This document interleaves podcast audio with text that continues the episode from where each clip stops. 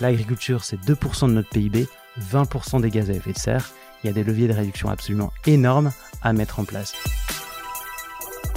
Sans transition de notre agriculture, on n'arrivera pas à atteindre nos objectifs de neutralité carbone. C'est indéniable, donc il faut le faire, et il faut le faire le plus vite possible. L'effondrement des écosystèmes naturels est une catastrophe. En Chine, à côté de là où j'habitais, ils pollinisaient à la main parce qu'ils n'ont plus d'abeilles. Donc en fait, euh, il y a des paysans toute la journée, hop, ils vont d'arbre en arbre et ils font le rôle des abeilles. Bienvenue dans votre Learning Expedition, le podcast qui accélère vos transformations. Tel un voyage apprenant, nous allons découvrir ensemble des histoires d'entreprise, des leaders inspirants, des hommes et des femmes précurseurs ou tout simplement passionnés dans leur domaine. S'inspirer des meilleures pratiques va assurément accélérer vos transformations, et comme il n'est pas toujours nécessaire d'aller bien loin pour trouver des pépites, les Hauts-de-France sont mon terrain de jeu. Je m'appelle Laurent Stock et je vous souhaite la bienvenue dans votre Learning Expedition un peu spéciale, je vous l'accorde. Bonjour tout le monde, j'espère que, que, vous allez bien en cette rentrée 2021 et que vous avez passé de bonnes vacances surtout, c'est hyper important. Alors aujourd'hui, je suis particulièrement content de vous retrouver pour cet épisode un peu spécial puisque c'est le, centième de la Learning Expedition de France. C'est peut-être un détail pour vous, mais, mais pour moi, ça veut dire beaucoup. D'ailleurs, je me permettrai dans un hors-série de, de faire un court podcast finalement pour expliquer toute l'histoire euh, depuis euh, euh, le, les premiers épisodes de Si c'était mieux après qui s'est transformé en Learning Expedition jusqu'à maintenant puisque maintenant c'est la, création enfin depuis maintenant quelques mois d'une société avec Thomas mon associé d'une société dédiée à la création de de podcasts audio pour les entreprises et puis surtout d'une création de la création d'une solution assez euh, innovante, enfin selon nous, euh, et, et j'espère que vous le partagerez également quand vous la verrez le jour où elle sortira, de la, de la, plateforme audio des entreprises, mais je vous en dis pas plus, c'est pas l'idée de ce, ce, podcast. En tout cas, euh, pour cet épisode, c'est avec Mathieu tout le monde que, que je suis, qui m'accueille ici. On est, on est où Mathieu?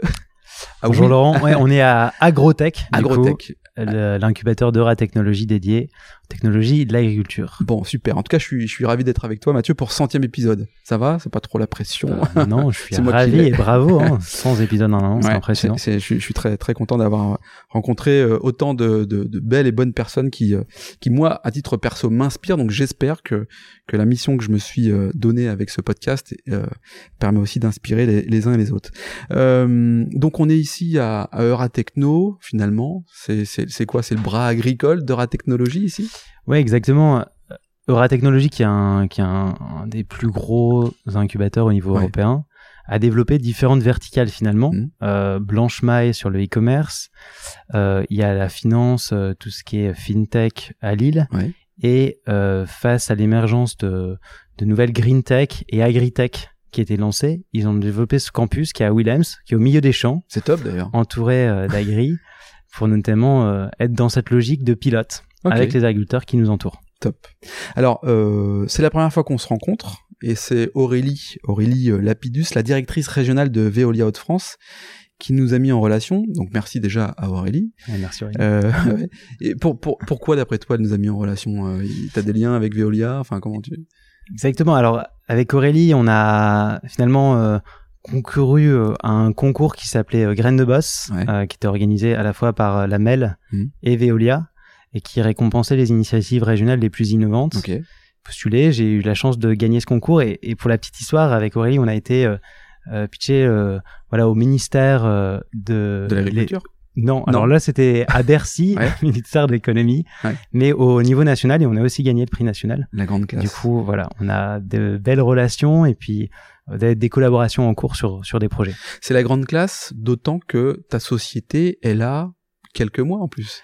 C'est assez jeune, effectivement. Ouais. Je vais vous expliquer. Je rentre tout juste d'Asie ouais. avec cette idée que j'avais envie de mettre en place, et donc c'est euh, tout nouveau. Ah oui, donc euh, bah tiens, c'est l'occasion. Peut-être que alors avant de rentrer dans, dans le vif du sujet, ce qui est ce qui est ce qui est pas mal, c'est que on, on j'ai le sentiment en fait qu'on va parler de d'impact sur la vie des gens, et c'est peut-être la raison finalement de ton retour mmh. en France puisque tu étais en Asie. Et, et pour le coup, euh, quand on, on écoute, quand on lit le pitch finalement de ta, ta société, terre à terre. Euh, on est sur une entreprise qui souhaite contribuer euh, à l'alimentation de demain et donc l'agriculture durable. Et tu dis même bas carbone, c'est ça? Exactement. Bon, alors raconte-nous un peu qui tu es, ce que tu fais, comment comment t'en es arrivé à, à, à créer ouais, cette boîte quoi? Avec plaisir. Et Du coup, euh, moi, je suis originaire de Lille à la base.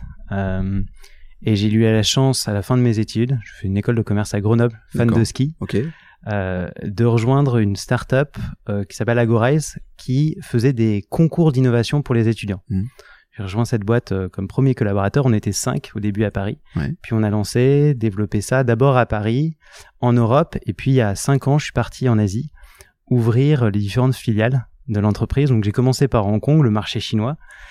Et puis ensuite Singapour, Tokyo, pour euh, créer une équipe de 35 personnes, 18 nationalités. Donc c'était euh, pas mal quand même. C'était assez fun. Tu sors d'école de commerce, tu rentres dans cette entreprise et tu pars en Kong. Et je grandis, voilà, je grandis avec euh, avec cette entreprise pour laquelle j'ai fait 7 ans. Et finalement, en Asie, beaucoup de changes, beaucoup voyagé. Des villes très différentes, mmh. Hong Kong, Singapour, Tokyo, d'autres villes d'Asie. Des cultures très différentes, j'imagine. Aussi, mais un point commun, la pollution partout et la biodiversité euh, fortement affectée parce qu'on est vraiment sur des, des, villes de taille gigantesque. Mhm. Et euh, finalement, j'ai eu mes deux enfants, Gustave et Germain, à Hong Kong. Okay. Belle prise de conscience écologique. du coup, je me suis dit que mon prochain projet devait être un projet à impact, et notamment un projet à impact environnemental. Ouais, ce, qui est marrant, enfin ce qui est marrant, euh, en, en, en t'écoutant, tu fais le lien sur la prise de conscience et tes enfants. Ah bah clairement. Enfin, je pense que tous les parents euh, ont une accélération de leur prise de conscience au moment euh, d'avoir des enfants en se disant bah à quel moment je vais les laisser. Euh, après la prise de conscience écologique, il y a plein de leviers, mais je pense que en tout cas pour moi, ça c'est ce qui m'a touché. Et le fait d'être dans un environnement euh, très citadin, finalement, où on est assez déconnecté de la mmh, nature, mmh, mmh. bah, j'avais envie de refaire une ressource un peu aux sources. Je suis revenu à l'une, j'ai fait un peu un retour à la terre. Ouais reprise de contact avec l'exploitation familiale euh, qui est pas loin d'ici, qui est à Vindondask, okay. 3-4 km, 60 hectares en grande culture. Et sur l'exploitation familiale, quand je suis revenu avec la famille, on s'est lancé dans une transition vers de l'agriculture biologique. Hmm. Euh, juste, attends, je juste revenir sur euh, sur Hong Kong, sur la Chine. Euh, toi, tu as, une prise de conscience. Euh, comment t'expliques finalement que eux n'aient pas cette prise de conscience? C'est parce qu'ils sont en, en surdéveloppement parce que finalement euh, euh c'est l'usine du monde parce que euh, l'attrait de l'argent tu vois honnêtement il y a, y, a, y a des initiatives qui sont lancées et loin de moi de dire que voilà l'Asie aujourd'hui n'est pas en transition je mm. pense que la lame la lame de fond est, est globale mm. et tout le monde est en train d'accélérer sur ces sujets néanmoins c'est vrai qu'on est sur des typologies de vie notamment dans des villes qui sont plusieurs millions d'habitants, qui fait que finalement on est assez loin de la nature. Quoi. Et, et, et, voilà, avec mes deux enfants, dans un appart de 45, 45 mètres carrés au 27e étage d'une tour à Hong Kong. Où tu vois rien finalement, c'était un nuage perpétuel. Globalement, certains jours, c'était un peu ça. Bah voilà, j'avais envie de, de, revenir, de, de, revenir. Mmh. voilà, de revenir aux sources, euh, de reprendre contact euh, à la terre, de reprendre contact avec l'exploitation familiale. Mmh. Et effectivement, l'histoire que je commençais à raconter, c'est que bah, au moment où je suis rentré, l'été dernier, donc euh, ça fait tout pile un, an, euh, on se posait des questions pour euh, finalement lancer une transition en agriculture biologique sur mmh. l'exploitation familiale. Et on a cherché des moyens pour compenser la baisse de rendement liée au fait que du jour au lendemain, on arrête tous les produits phyto. Eh oui. Et donc il y a des aides, on est aidé par notamment Bio de France, mmh. mais on cherchait aussi d'autres moyens de valoriser cet effort et cette perte de rentabilité qui est liée au fait qu'on baisse les rendements, mais on peut pas euh, vendre les produits qui sont pas encore certifiés avec la certification agriculture biologique. Quand tu changes de mode de production et que tu mets de mmh. côté les produits phyto, euh, il y a, y a, une forme de, de, pression de la part des, des, sociétés, des compagnies qui vendent des produits phyto à, à t'encourager à continuer. Est-ce que, est-ce que la transition euh, écologique, pour le coup, euh, elle est une décision euh, propre à soi-même, souvent, qui est liée à des déclencheurs? Là, tu parlais de tes enfants, prise de conscience, tu reviens sur tes terres. Mais du coup, tu as aussi des grosses sociétés qui, qui vendent du phyto. Est-ce que du coup, tu as senti une forme de, de pression de ces boîtes-là qui, qui veulent absolument te dire, bah non, il faut absolument que tu produises avec ça, euh, laisse de côté le bio. Enfin, est-ce que la transition se fait facilement en fait? Je pense qu'aujourd'hui, euh, l'agriculteur, il a encore le choix de choisir. Euh, et la, tous les agriculteurs sont, sont concernés par cette prise de conscience mmh. et ont envie de mettre en place des pratiques. Ouais, il y a une euh, envie quoi. Voilà, durable et bas carbone. Après, c'est comment y aller. Et comment y aller Généralement, il y a besoin effectivement d'un soutien financier pour passer à l'action et aussi d'un accompagnement pour savoir quelles pratiques peuvent être mises en place. Mmh, mmh. En l'occurrence, nous, on a décidé de faire cette transition de manière progressive. Donc, on a passé 30% de l'agriculture, enfin, de, de l'exploitation en agriculture biologique cette année. Puis ensuite, ça va se faire dans les deux prochaines années. Ouais, tu, ça se fait pas d'un claquement de doigts, quoi. C'est bah, progressif, en fait. Finalement, pour euh, limiter les risques liés aux pertes de rendement et, au fait qu'on peut pas, enfin, que les aides aujourd'hui ne compensent pas totalement cette baisse de, rentabilité. Il faut y aller de manière graduelle. Après, chaque histoire, chaque agriculteur fait ses choix et par contre, euh, ça c'est global et commun à tous. Il y a une vraie prise de conscience et une vraie envie d'accélérer cette transition vers l'agroécologie. Donc ça c'est hyper positif. Euh, il y a quand même, euh, il y a quelque chose que j'aime pas trop. Moi, je suis, je suis issu d'une famille aussi d'agriculteurs plutôt dans le sud-ouest de la France, tu vois. Donc je, mhm. j'ai, j'ai un, j'ai une vraie affinité en tout cas avec la terre, puisque en plus la société s'appelle Terre à Terre. Tu nous expliqueras pourquoi, qu'est-ce que ça mhm. signifie et autres on peut le comprendre d'ailleurs, ne serait-ce que par le, le nom, mais y a, je, je, regardais en fait euh, un court extrait du Nouvel Obs de 2019 qui disait euh, la profession s'estime dénigrée, déconsidérée. Hmm. Face à la multiplication des arrêtés antipesticides et des intrusions dans les élevages, les agriculteurs français s'estiment dénigrés, déconsidérés, aussi bien par les pouvoirs publics que par les consommateurs. Et toi, en fait, à travers ton activité, tu dis, il y a les pouvoirs publics, il y a les consommateurs, mais il y a aussi les entreprises mhm. finalement qui peuvent contribuer à accompagner la, la transition, la transformation. C'est ça un peu le, le, le, le, contenu même de ta, de, de ta société?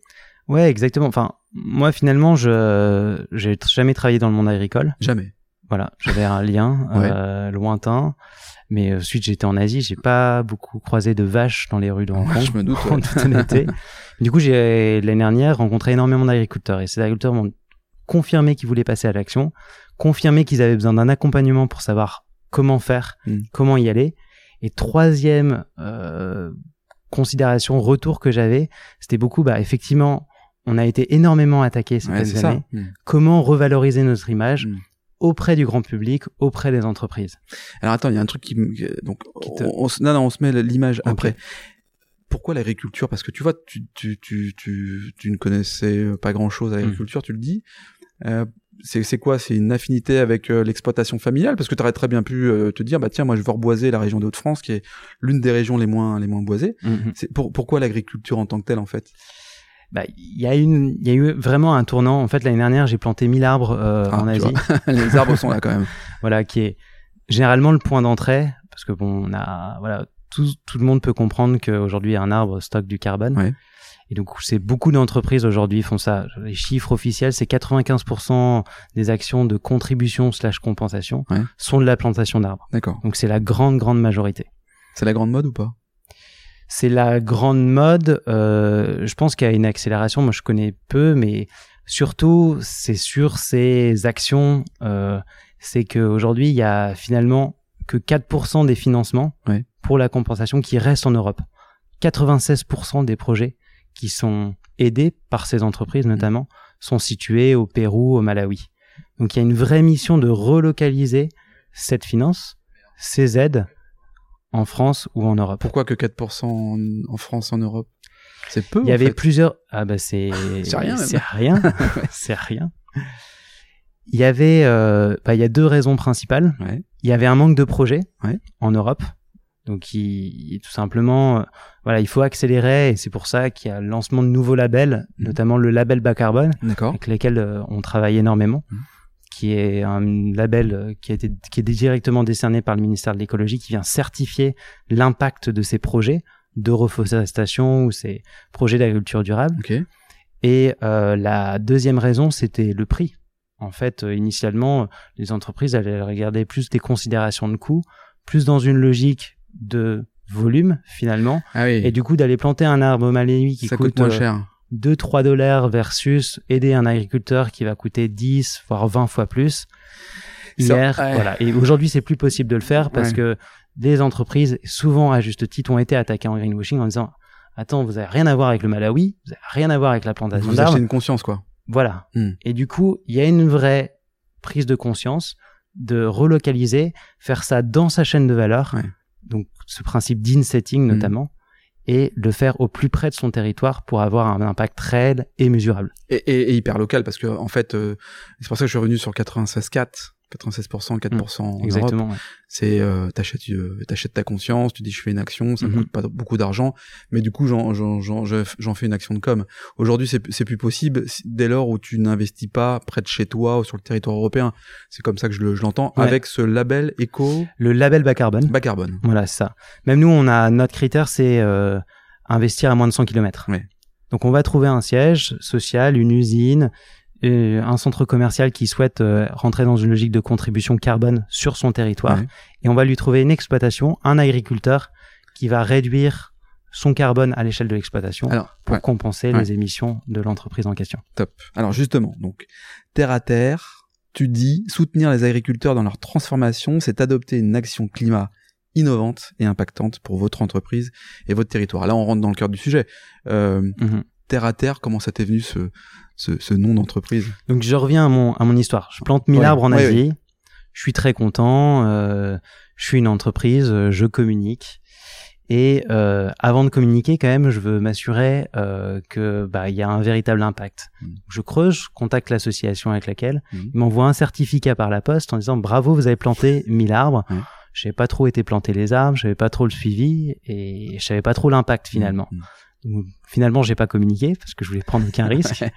Et du coup, je reviens en France, je contacte le ministère de l'écologie directement en disant vous avez un label bas carbone, c'est un nouveau cadre strict et transparent, ça a l'air canon. Vous certifiez des projets de reforestation. Je veux planter des arbres en France avec votre label. Et là, c'est le ministère de l'écologie qui me dit attention, c'est bien de planter des arbres, mais c'est uniquement du stockage carbone sur 30 ans, avec mmh. des risques à horizon 2050 énormes de déstockage liés aux maladies, aux incendies, au changement climatique, tout simplement, aller travailler sur des leviers de réduction et aller voir ce qui se passe en agriculture. L'agriculture, c'est 2% de notre PIB, 20% des gaz à effet de serre. Hmm. Il y a des leviers de réduction absolument énormes à mettre en place.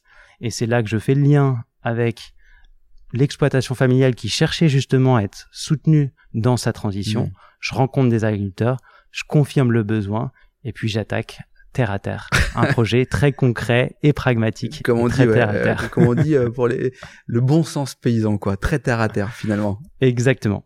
C'est ce que j'avais envie après avoir bossé quasiment huit ans dans l'innovation en Europe et en Asie. J'avais envie d'avoir quelque chose qui a un impact mesurable, euh, qu'on puisse euh, identifier l'agriculteur, qu'on puisse aller lui rendre visite mm. et qu'on puisse aussi comprendre ce qu'il y a derrière ces enjeux de transition écologique c'est-à-dire qu'aujourd'hui, on a beaucoup d'entreprises qui annoncent je veux être neutre en carbone en 2050, mais concrètement pour un collaborateur lambda, bah voilà, là avec cette action terre à terre, il va pouvoir rencontrer l'agriculteur, il va pouvoir comprendre ses enjeux et comprendre véritablement l'impact de l'action de l'entreprise qui se fait sur le territoire. Et ça, je pense que c'est clair pour toi. Ouais, c'est plutôt, c'est plutôt très clair. Tu disais à peu près à 100 km, c'est ça? C'est ça. Nous, c'est maximum 100 km, c'est-à-dire que ça nous arrive. Hein, on a des clients qui nous demandent des exploitations. On n'a pas encore enfin, mapper l'ensemble de la France. Aujourd'hui, on a 300 agriculteurs qui sont engagés, c'est-à-dire qui sont déjà labellisés. Mmh. Et on en a à peu près 1000 qui arrivent d'ici fin d'année.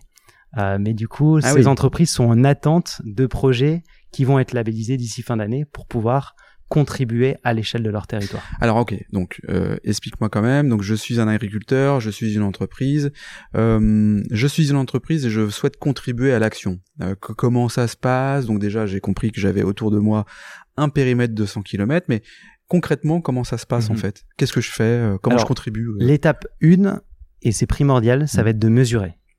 Donc ça va être tout simplement de faire son empreinte carbone et de se dire, OK, quel est mon point de départ? Moi, entreprise. Moi, entreprise. D'accord. L'étape 2, ça va être de mettre en place une stratégie de réduction. Mmh.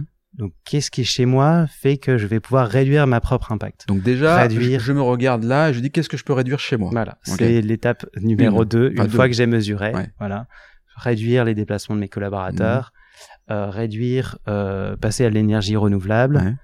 Euh, oui, enfin, plein d'actions de réduction qui sont possibles. Oui, tout ça dans la mesure du possible. Ouais, c'est ça. C'est tout ça dans la mesure du possible. Exactement, et réduire un maximum. Hmm. Ensuite, il reste les émissions résiduelles, les émissions incompressibles. Et c'est là que je vais pouvoir compenser ces émissions et le faire dans un rayon de 100 km en lien avec ma chaîne de valeur et mon territoire. Ok. Donc je suis maintenant agriculteur, je dois euh, compenser, ou en tout cas j'ai la possibilité de compenser euh, ce que je ne peux pas, moi, entreprise, réduire en fait. comment ça se passe? C'est quoi? C'est tu, tu passes à une agriculture raisonnée, tu passes finalement à, je sais pas, à du bioéthane, enfin j'en sais rien. Comment, comment ça se passe finalement pour hmm. équilibrer tout ça? C'est ça. Donc il y a effectivement deux parties. Il y a la partie entreprise qui doit mesurer, éviter, réduire et compenser. Et compenser, vous l'avez bien compris, uniquement ces émissions résiduelles. Donc vraiment lancer, rentrer dans une logique de contribution mmh. finalement à la neutralité carbone d'un territoire. Et de l'autre côté, on a notre agriculteur. Et notre agriculteur, finalement, on fait exactement le même euh, processus. On va mesurer, donc on va faire un diagnostic carbone. Chez lui Exactement. On va sur sa ferme, on fait un diagnostic carbone, ça prend une demi-journée. On analyse tous ces indicateurs. On va finalement jouer sur deux tableaux. Un tableau de ses émissions de gaz à effet de serre. Donc on va faire, on va faire tout simplement un, état des lieux de ces postes d'émission. Et on va regarder aussi la partie stockage. Hmm. C'est-à-dire qu'avec euh, les prairies, par exemple, les haies, euh, les infrastructures écologiques, il va stocker énormément de carbone dans ses sols, euh, notamment. Et eh oui. Et donc, on va faire un état des lieux et on va mettre en place une stratégie de réduction qui va passer sur l'augmentation des puits de carbone, mmh. donc augmenter le stockage de carbone sur son exploitation, mais aussi jouer sur des leviers de réduction, mmh. réduire, réduire le travail du sol, donc réduire l'utilisation des machines, donc réduire les émissions de gaz à effet de serre, réduire l'utilisation des produits phytosanitaires mmh. ou des engrais azotés, tout ça dans une logique de réduction nette qu'on va venir faire audité derrière par Bureau Veritas et certifié dans le cadre du label bas carbone directement par le ministère de l'écologie. Top. Ça apporte quoi euh, Tu vois, quels sont les, les, bénéfices finalement au-delà de se dire j'ai agi pour la planète, c'est vachement bien et c'est important. Euh, c'est quoi les bénéfices, tu vois, de manière très terre à terre pour le coup. Euh, quels sont les bénéfices pour l'entreprise et puis pour pour l'agriculteur? Ouais, bah du coup, Commençons peut-être par l'agriculteur. Euh, l'idée, c'est que donc il rentre dans cette démarche bas carbone. Mhm. Il va être dans une logique de réduction de son empreinte et du coup, il va pouvoir émettre des crédits carbone qui vont lui venir euh, faire en fait un revenu tout simplement supplémentaire parce que chaque crédit carbone est euh, revendu derrière aux mhm. entreprises et l'argent est reversé directement à l'agriculteur. Donc ça, c'est son premier bénéfice. On va jouer sur des beaucoup de leviers de réduction finalement donc on va travailler sur l'optimisation et donc la réduction de ses coûts. Donc ça va avoir un impact positif sur son compte d'exploitation. Mmh. Donc à long terme, il va quand même augmenter la rentabilité de sa ferme. Et trois, on va jouer sur son image finalement. C'est un moyen de revaloriser ses, ses, services rendus écosystémiques et son travail auprès des entreprises. Donc ça, c'est vraiment les trois grands bénéfices pour les agriculteurs. Alors ce qui est impressionnant, c'est que tu as créé ta société au mois de mai. 2021, euh, donc cette année, c'est tout, mm. c'est assez récent quand même. Euh, une équipe quatre, quatre personnes. C'est ça. Ouais. C'est quoi les. Ce qui est intéressant aussi là-dedans, donc t'es une jeune entreprise et, et mm. c'est canon, c'est top parce que t'es une entreprise ambition en plus. T'as t'as as, décidé. On a dans les statuts euh, voilà. une raison d'être. T'as une raison d'être. Mm. Euh, si je la lis sur ton site internet, nous accompagnons nos clients dans la mise en place d'actions climat à impact ou plus près de leur territoire pour réconcilier les enjeux nutritionnels, environnementaux, sociaux et économiques. Donc tu as un vrai engagement quand même. Hmm. C'est quoi les principaux freins que tu as rencontrés? Parce que tu vois, la vie n'est pas un fleuve tranquille, euh, tu as créé ta société sur une belle idée que hmm. tu as confrontée. Euh, T'as vécu un peu de galère quand même là auprès d'agriculteurs qui euh, t'ont regardé avec des grands yeux en disant mais qu'est-ce que tu me racontes? Non, mais clairement, euh, le, le principe. Moi, je, débarquais d'Asie, hein, je bah sortais de l'avion. C'est pour ça. Euh, je suis pas du tout un expert du monde agricole, euh, loin de là, et j'ai toujours pas du tout la prétention de l'être. J'ai eu beaucoup de chance euh, par des rencontres, des agriculteurs qui m'ont donné un coup de pouce et aussi finalement des partenariats que j'ai fait avec des coopératives, des fédérations, des syndicats agricoles qui ont vu entre terre à terre et leur réseau, leur expertise sur le monde agricole, une vraie complémentarité. Hmm. Finalement, aujourd'hui, euh, terre à terre, on opère beaucoup en partenariat avec ces structures agricoles qui sont déjà bien implantées, qui ont un réseau où là, eux s'occupent vraiment de la partie accompagnement sur le terrain avec un vrai suivi sur cinq ans. Mm. Ils ont bah, une expertise sur le sujet et ils ont surtout les experts agricoles qui sont déjà présents au niveau local pour l'ensemble de ces agriculteurs une vraie connaissance des agriculteurs sur le terrain. Mm. Et nous, on s'est occupé de la partie euh, entreprise, accompagnement des entreprises et comment créer de la transparence autour de ces crédits carbone. Hmm. Vous avez bien compris, tous ces crédits carbone se ressemblent entre la plantation de l'arbre au Malawi eh ou l'agriculteur. Alors comment créer de la transparence de la traçabilité? Et du coup, notre idée, ça a été tout simplement de créer une plateforme hmm. de suivi de l'impact où les agriculteurs sont connectés directement aux entreprises qui les soutiennent. D'accord. Et euh, on crée en fait finalement une dynamique en temps réel avec des informations qui sont remontées sur le terrain mmh. Pour prouver tout simplement aux entreprises les actions qui sont mises en place sur le terrain. Donc ça peut être par exemple une photo de la plantation de haies qui a été mise en place, donc 3 km de haies sur l'exploitation. On fait aussi des visites de ferme tout est dans l'idée de créer de la transparence, de la traçabilité, mais aussi de l'engagement au niveau des collaborateurs. Parce que les collaborateurs sont comme toi et moi, hein, Laurent, ils veulent voir, ils veulent voir des choses concrètes, pragmatiques, terre à terre. Et donc, c'est tout l'objectif euh, de l'entreprise. On parle souvent de cette marque employeur. Euh, on parle souvent de marque employeur et d'une génération qui cherche du sens dans l'entreprise. Euh, quelque part, ça y contribue aussi ou pas Le fait de se dire, moi, entreprise, je contribue à euh, transformer euh, l'agriculture par les actions que je peux mener ou qu'il peut mener. Ça, tu, tu, tu, ressens déjà ou pas cet, cet effet peut-être euh, de, de, de, recrutement plus facile pour l'entreprise qui met ça en avant? Moi, c'est plutôt l'effet, euh, le contre-effet que je peux ressentir, c'est-à-dire des entreprises qui se disent green et qui le sont pas. Eh c'est-à-dire ces entreprises qui annoncent grands effets d'annonce sur des 3 par 4 euh, à la télé, on va être neutre en carbone à l'horizon 2050 et le collaborateur qui se retrouve devant son ordinateur et qui dit bah concrètement d'ici 2050, il se passe quoi Et moi, ce se passe quoi C'est se dire bah oui, bah on est une entreprise, on soutient des agriculteurs, on peut aller rencontrer l'agriculteur, on comprend les enjeux et on va accompagner cette transition. Ouais. Et je veux un truc terre à terre concret et qui soit visible surtout et impactant. Ouais, quand, quand, je pense que tu l'as compris. J'ai compris, je l'ai vu. Quand, quand tu as évoqué l'exemple du collaborateur dans son écran qui dit, on a senti un peu de, je t'ai senti un peu vénère, un peu, un peu, tu vois, bah, en disant putain mais non non, moi ce qui m'a vraiment vénère, ce qui m'a vraiment vénère, c'est quand j'ai reçu ce certificat par la poste en disant, j'ai quand même j'ai une petite boîte, on était 35 en Asie. euh, on fait un effort, ça nous a coûté quand même plusieurs milliers d'euros. C'était un investissement, euh, bah, ouais, euh, voilà, important quand même à notre échelle. Mhm. C'était et finalement, on nous envoie juste un certificat par la poste en disant bravo, vous avez congratulations, you just planted 1000 uh, trees. For what? And what? what the fuck, quoi. Voilà, what the fuck. et du coup, euh, ça, ça m'a vraiment vénère. Et du coup, je me suis dit, là, il y a un vrai pain point. Moi, ça va pas. Et il faut remettre de la transparence, il faut remettre de la traçabilité dans le système. Et c'est que qu'en créant cette confiance mmh. qu'on va démultiplier l'impact, mmh. qu'on va faire marcher le bouche à oreille mmh. et qu'on va, de manière collective, accélérer cette transition agroécologique qui est clé, qui est clé pour le changement climatique. Sans transition de notre agriculture, on n'arrivera pas à atteindre nos objectifs de neutralité carbone. C'est indéniable. Donc il faut le faire. Et il faut le faire le plus vite possible. Et eh oui.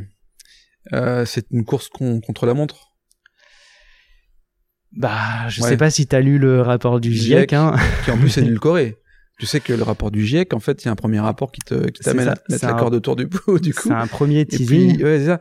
C'est que tu il édulcoré le truc en plus de ça. Donc effectivement, c'est un peu flippant, quoi. Hmm. Et ouais, et et du coup, euh, il faut il faut travailler sur ces sur ces puits carbone euh, qui sont de plus en plus rares et euh, et surtout des choses autour de la réduction. Je le hmm. redis, c'est bien de faire du stockage carbone.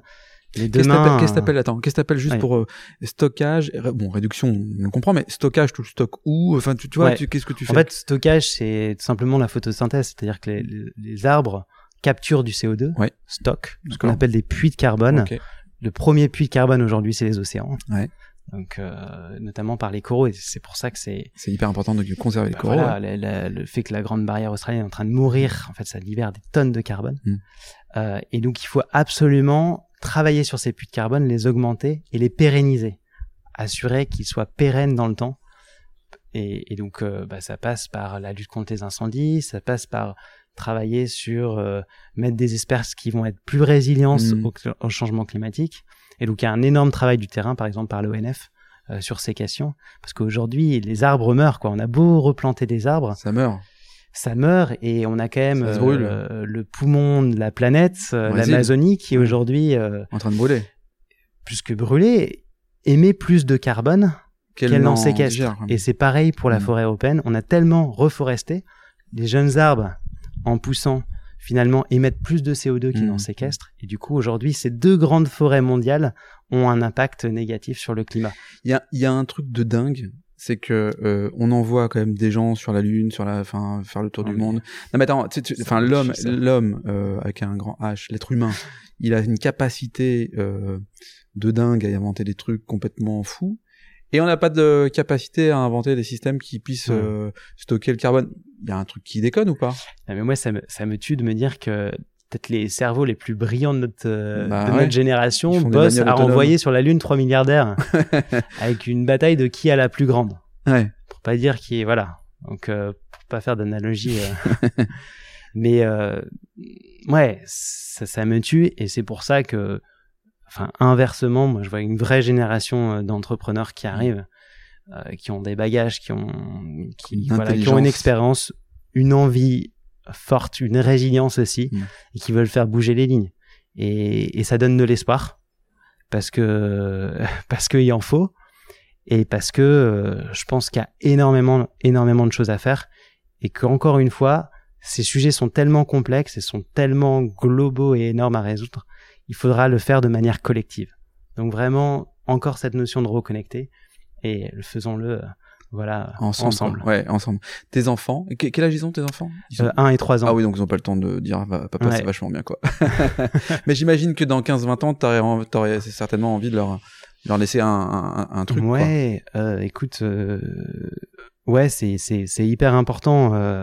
Je bosse en parallèle sur un projet de film qui s'appelle The Week, avec un, un monsieur euh, que j'admire beaucoup, j'ai beaucoup de chance euh, de travailler avec lui, qui s'appelle Frédéric Laloux, et sa femme qui s'appelle Hélène Guérin. Ouais. Et Frédéric Laloux, il a écrit un livre il y a quelques années qui s'appelle Reinventing Organizations sur euh, les organisations vivantes. Mhm. Et là, il a un nouveau projet qui s'appelle The Week, qui est un projet sur le climat. D'accord. En partant euh, du constat tout simple euh, qu'aujourd'hui, on est finalement peu à bouger, peu à agir, parce que les informations sont tout simplement diffusées de la mauvaise manière. C'est très top down, souvent des scientifiques qui parlent avec des chiffres, et on se dit inconsciemment, bon, s'il comprend le problème, il va trouver la solution. Ou on nous montre des ours blancs à l'autre bout de la planète, on se dit bon finalement moi j'habite en France, l'ours blanc, je suis pas un peu triste pour lui, mais voilà, je suis concerné.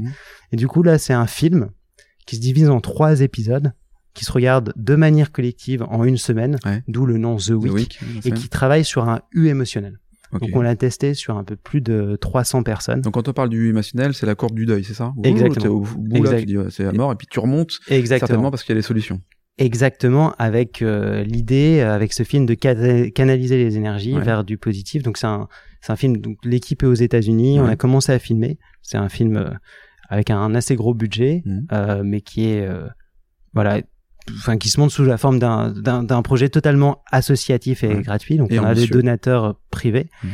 Et l'ambition, c'est de toucher 10 millions de personnes en 9 mois. Tu dis? 10 millions de personnes en 9 mois.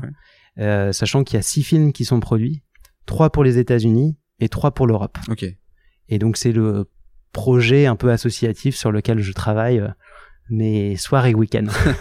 donc tu interviens quoi? Tu es dans le film Tu écris Moi je m'occupe de la partie partenariat. Parce que l'idée c'est que en fait on aborde des grandes entreprises. Donc là par exemple on a un proto avec euh, Decathlon. Ouais. Donc euh, c'est une cinquantaine de personnes. On a aussi bien le PDG que la directrice RSE. Top que des gens en logistique ou des directeurs de magasins ou même des chefs de rayon. Mhm. Et en fait, on fait ce prototype ensemble euh, pour tester grandeur nature, voir comment une entreprise comme Decathlon accueille les émotions sur le climat qui sont quand même assez. C'est un film qui est quand même assez hardcore, assez rude. Et je vous invite d'ailleurs à me contacter si vous souhaitez avoir les enregistrements ou organiser un prototype chez vous avec votre famille ou dans le cadre de votre travail. C'est-à-dire un prototype Alors un prototype, on appelle ça le proto parce qu'en fait on n'a pas encore les films qui sont sortis, ils sont en cours euh, de production. Ah tu veux dire donc euh, qu'on puisse prendre le prototype et le diffuser euh, auprès voilà, alors en fait on a on, a créé tout simplement des prototypes qui sont une lecture de script dynamique, illustrée. Donc c'est le script du film qui est déjà validé. Et en fait, ces prototypes nous permettent euh, à nous euh, de d'obtenir énormément de, de, de, feedback parce qu'on essaye de, de le tester sur plein de eh, personnalités pour avoir une grande diversité parce mhm. qu'on parle d'émotions. Eh Donc un républicain va pas réagir pareil qu'un démocrate. Mhm. Peut-être un musulman ou un juif va pas réagir de la même manière qu'un catholique. et du coup, on le teste sur plein, plein, plein de d'audiences, de communautés différentes, et avec des entreprises aussi comme Decathlon qui accueillent des émotions assez rudes sur le climat, parce que le film est quand même assez rude, pour voir s'ils peuvent le diffuser auprès de leurs 110 000 collaborateurs. Eh ok, ok. Donc là, on te contacte, on est une entreprise, on est une association, on a envie de participer finalement à The Week, le film qui aura une 7 jours de, de enfin 7 épisodes j'imagine, enfin quelque chose comme ça. Ouais, c'est trois épisodes, en une semaine. une semaine, ouais. exactement. Et donc il y a 300 personnes euh, qui l'ont déjà vu, on va dire en avant-première, et, et, là ça se diffuse, donc il y a à peu près euh, ouais, 1000, 1500 personnes hmm. qui ça continue à, de manière organique à se diffuser. Et du coup, c'est un, c'est un projet que, qui me tient à cœur et que, voilà, je vous invite à me contacter si vous souhaitez plus d'infos. Top. Bah écoute, le, message est passé. Plus ma casquette d'assaut. ouais, le, le, message est passé. Tu l'aurais proposé à Total, par exemple? Euh, Oui. Ah oui. Bah justement, bah justement, justement. Euh, je pense que des entreprises comme Total ont un rôle à jouer, quoi. Et là encore, c'est. On fait souvent d'ailleurs, je trouve. Enfin, c'est. Euh, on va vite euh, dire oh, c'est pas bien, mais en même temps ils ont un rôle à jouer. Enfin, ils sont sur l'énergie. Euh, il faut les embarquer là-dedans. On peut pas les mettre de côté, dire c'est mm. en mauvais, on les laisse. Il faut embarquer tout le monde. De toute façon, euh, voilà, c'est une question de temps. Et encore, on revient à l'idée du collectif. Mm.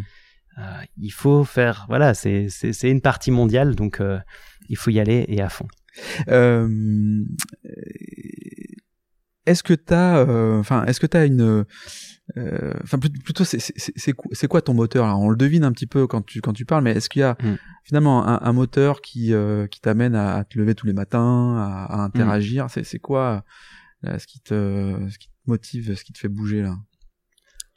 Ouais, y a un peu, y a, y a, j'ai un peu ouais, trois, trois, trois, trois moteurs quoi. Je je trouve que ouais ce qui me prend en trip quoi c'est c'est mm. globalement le changement climatique je trouve il faut faire quelque chose enfin globalement ma génération j'ai la trentaine. On est à peu près la dernière génération qui peuvent euh, euh, inverser la tendance. Donc on a un rôle à jouer c'est indéniable. Et si on prend pas la responsabilité de notre génération je pense que voilà on sera responsable entre guillemets de ne pas avoir fait ce qu'on aurait pu faire alors qu'il y était encore temps. Et c'est un peu le, le, le, si, enfin voilà, le, ce que nous dit le rapport du générique, quoi. Ils disent alerte rouge, quoi. C'est, c'est, maintenant, jamais, il nous reste 10 ans. Donc, euh, bah, 10 ans, voilà, j'aurai 40 ans. Et pourtant, euh, on n'entend plus parler aujourd'hui, quoi. Alors. Non, mais tu vois, sur les médias mainstream, quoi. Enfin. Ouais, carrément. D'où l'idée, d'où l'idée de travailler sur The Week avec ses émotions, parce qu'on pense que ça doit être le levier hmm. euh, clé pour faire changer les choses. Deuxième euh, combat mm. que j'ai dans les tripes aussi, c'est c'est la biodiversité. Je, suis fan de nature, euh, fan de, de, de kite, de, de montagne euh, et, fan voilà, de, on a fan de moustiques quand tu prends l'autoroute, tu n'as plus sur ton pare-brise aujourd'hui. C'est ça. C'est ça, tu, tu l'as vu. Bah, C'est un des exemples tout con qu'on met dans The Week, mais ça parle à tout le monde. Euh, et donc il y a un rôle à jouer aujourd'hui sur la préservation et la régénération des écosystèmes naturels. Mm. Et finalement, on parle beaucoup de changement climatique, qui est effectivement une grosse vague qui arrive à court terme, moyen terme, mmh. plutôt court terme. Mais finalement, l'effondrement des écosystèmes naturels est une catastrophe. En Chine, à côté de là où j'habitais, ils pollinisaient à la main parce qu'ils ont plus d'abeilles. Donc en fait, euh, il y a des paysans toute la journée, hop, ils vont d'arbre en arbre oh, et ils font le rôle des abeilles. Et c'est pas possible quoi. On peut pas, on peut pas se dire ça, ce sont les nouveaux métiers de demain. C'est pas, possible. pas. Non, non. Enfin, ce métier s'appelle l'abeille et du coup autant la préserver. Elle est là. Euh, et il faut, il faut faire quelque chose. Et après, la troisième chose, euh, et en fait, moi, je suis revenu parce que mon papa est malade. Mmh. Et, et du coup, c'est l'alimentation saine. Ouais. Et je pense que euh, en prenant l'opportunité de changer en profondeur les agricultures, parce que je parle pas que d'agriculture biologique, mmh. j'oppose rien, mais on peut faire émerger une alimentation saine et disponible pour tous mmh. et accessible à tous. Et accessible à tous. Voilà, exactement. Et du coup, voilà un peu mes trois grands, on va dire, combats, même si c'est plutôt des envies, quoi. Enfin, c'est, c'est, il y a rien de négatif, c'est plus, voilà, une vision que j'aimerais avoir, que je partage avec énormément de gens. Il y a beaucoup de gens qui m'inspirent, qui sont beaucoup plus calés que moi sur ces. Mhm. Mais si je peux effectivement mettre ma petite goutte d'eau, contribuer, mhm. notamment en aidant euh, l'agriculture à changer avec du financement complémentaire pour accélérer cette transformation, financement qui viendrait d'entreprises notamment ou de collectivités locales. Mmh. je serais ravi de le faire et euh, c'est la vision de terre à terre. Top. Tu parles du rôle de l'alimentation. Moi, je partage la même chose, mais il y a eu un phénomène comment euh, pendant le, le, le, premier confinement, finalement, euh, on, on, a tous retrouvé l'agriculture au sens noble avec des produits de base qui sont essentiels. Hein. Euh, et j'ai l'impression quand même qu'on que certains euh, repartent vite, repartent dans leur travers en fait, ne fréquentent plus forcément les les points de collecte des agriculteurs, des fermes d'à côté. Je trouve que c'est dommage et, et, et mhm. j'ai envie moi aussi d'inciter les gens à aller euh, dans sa ferme à côté, même si c'est mm. parfois un peu plus cher, mais on sait d'où ça vient et ça contribue aussi à une économie. Ouais, c'est c'est top. On sent l'engagement quand même que, que tu as par rapport à par rapport à ton métier et bien et bien plus. Euh, on arrive bientôt au, terme de ce podcast. Ça ça passe ça passe vite. euh, toujours la promesse des trois quarts d'heure. Si tu avais euh, deux conseils à nous à nous partager euh, quand on alors pour le coup quand on crée une société parce que ta société encore une fois elle, est récente elle a mm. plein d'ambitions tu me disais tout à l'heure qu'effectivement vous étiez en, en pleine croissance euh, quels seraient les deux conseils que tu pourrais nous partager quand mm. on crée une, jeune entreprise comme la tienne? Et moi j'ai mis beaucoup de temps à trouver euh, le projet euh, finalement c'est pas tant trouver une idée ou un business model mais c'est quel projet va aligner mes valeurs mm. profondément parce que c'est c'est quand même des des transformations sur le long terme. Si on veut vraiment avoir un impact, euh, ça va prendre plusieurs années. Et donc, comment s'aligner avec ces valeurs profondes? Donc, je vous conseille vraiment de faire un, un, gros travail. Et moi, cette année, je, voilà, je, dans le cadre de notamment cette euh, création d'entreprise à mission, mmh. j'ai fait un gros travail de, sur les sur les valeurs de fond et comment je souhaitais structurer l'entreprise avec peut-être une fondation, avec une ferme pilote, pour vraiment euh, aller dans dans, dans l'objectif d'impacter ces trois enjeux dont mmh. on a parlé changement climatique, biodiversité et favoriser l'émergence euh, d'une alimentation saine, accessible à tous. Donc ça, ce serait mon premier conseil, mmh. travailler sur l'alignement des valeurs. Et deuxième conseil, c'est rencontrer du monde. Finalement, les, enfin, finalement, les, les compétences qu'on n'a pas, elles sont autour de nous, elles sont disponibles. Les gens adore aider. C'est clair. Je, parle d'Aurélie, euh, je parle euh, voilà de plein de gens auxquels je pense qui m'ont aidé. Euh, ils sont fiers arrivé. Ils sont, bah, je pense qu'il y a une, voilà, tout le monde est content d'apporter sa, sa, goutte d'eau aussi, sa contribution à un projet impact, mm. mais c'est aussi le partage, l'échange. Et c'est des sujets passionnants aussi. Je pense que c'est des sujets de société, de fond. Et du coup, euh, voilà, donc allez vous entourer de gens. Et du coup, nous, on a créé un conseil aussi euh, pour euh, pour nous accompagner sur cette vision, pour en tant qu'une entreprise à mission ne pas dévier et aller euh, voilà sur le, le, chemin qui nous semble aujourd'hui en tout cas être être le bon. Là encore, c'est très terre à terre. Euh, tiens, tu te projettes. T'as as, une trentaine d'années, hein, tu disais? Ouais, 33 ans. Ok. Allez, tu t'arrives à tes 60 ans là, tu regardes dans le, dans le rétro, qu'est-ce que tu vois? Écoute, euh, je vois beaucoup de choses. Moi, je, je pense que je pense que je ferai pas toute ma carrière en France, donc je vois encore beaucoup de voyages. Euh, j'ai adoré l'Asie. J'ai bossé avec une équipe de 18 nationalités, donc c'était c'était c'était riche et j'imagine ultra plusieurs langues. Ultra ultra passionnant. pas totalement bilingue, mais ouais. écoute, euh, c'est surtout ouais, la, la richesse et de et de comprendre. Ouais, la, la culture fait finalement voir ces différences de, travailler dans un, environnement euh, international fait comprendre véritablement une humilité quoi mmh. se dire bah finalement mon point de vue n'est pas forcément le bon c'est ça et ça aide à, à, être plus à l'écoute euh, finalement des différences et, et de s'adapter mmh. toujours à, l'autre et du coup je pense que bah, je, je, me souhaite encore plein de voyages euh, je me souhaite euh, des beaux projets avec Gustave et Germain ouais. et et je me souhaite une entreprise voilà qui a, qui a surtout euh, créé de l'impact. Voilà, mais c'est ce que je me souhaite. Dans les prochaines années.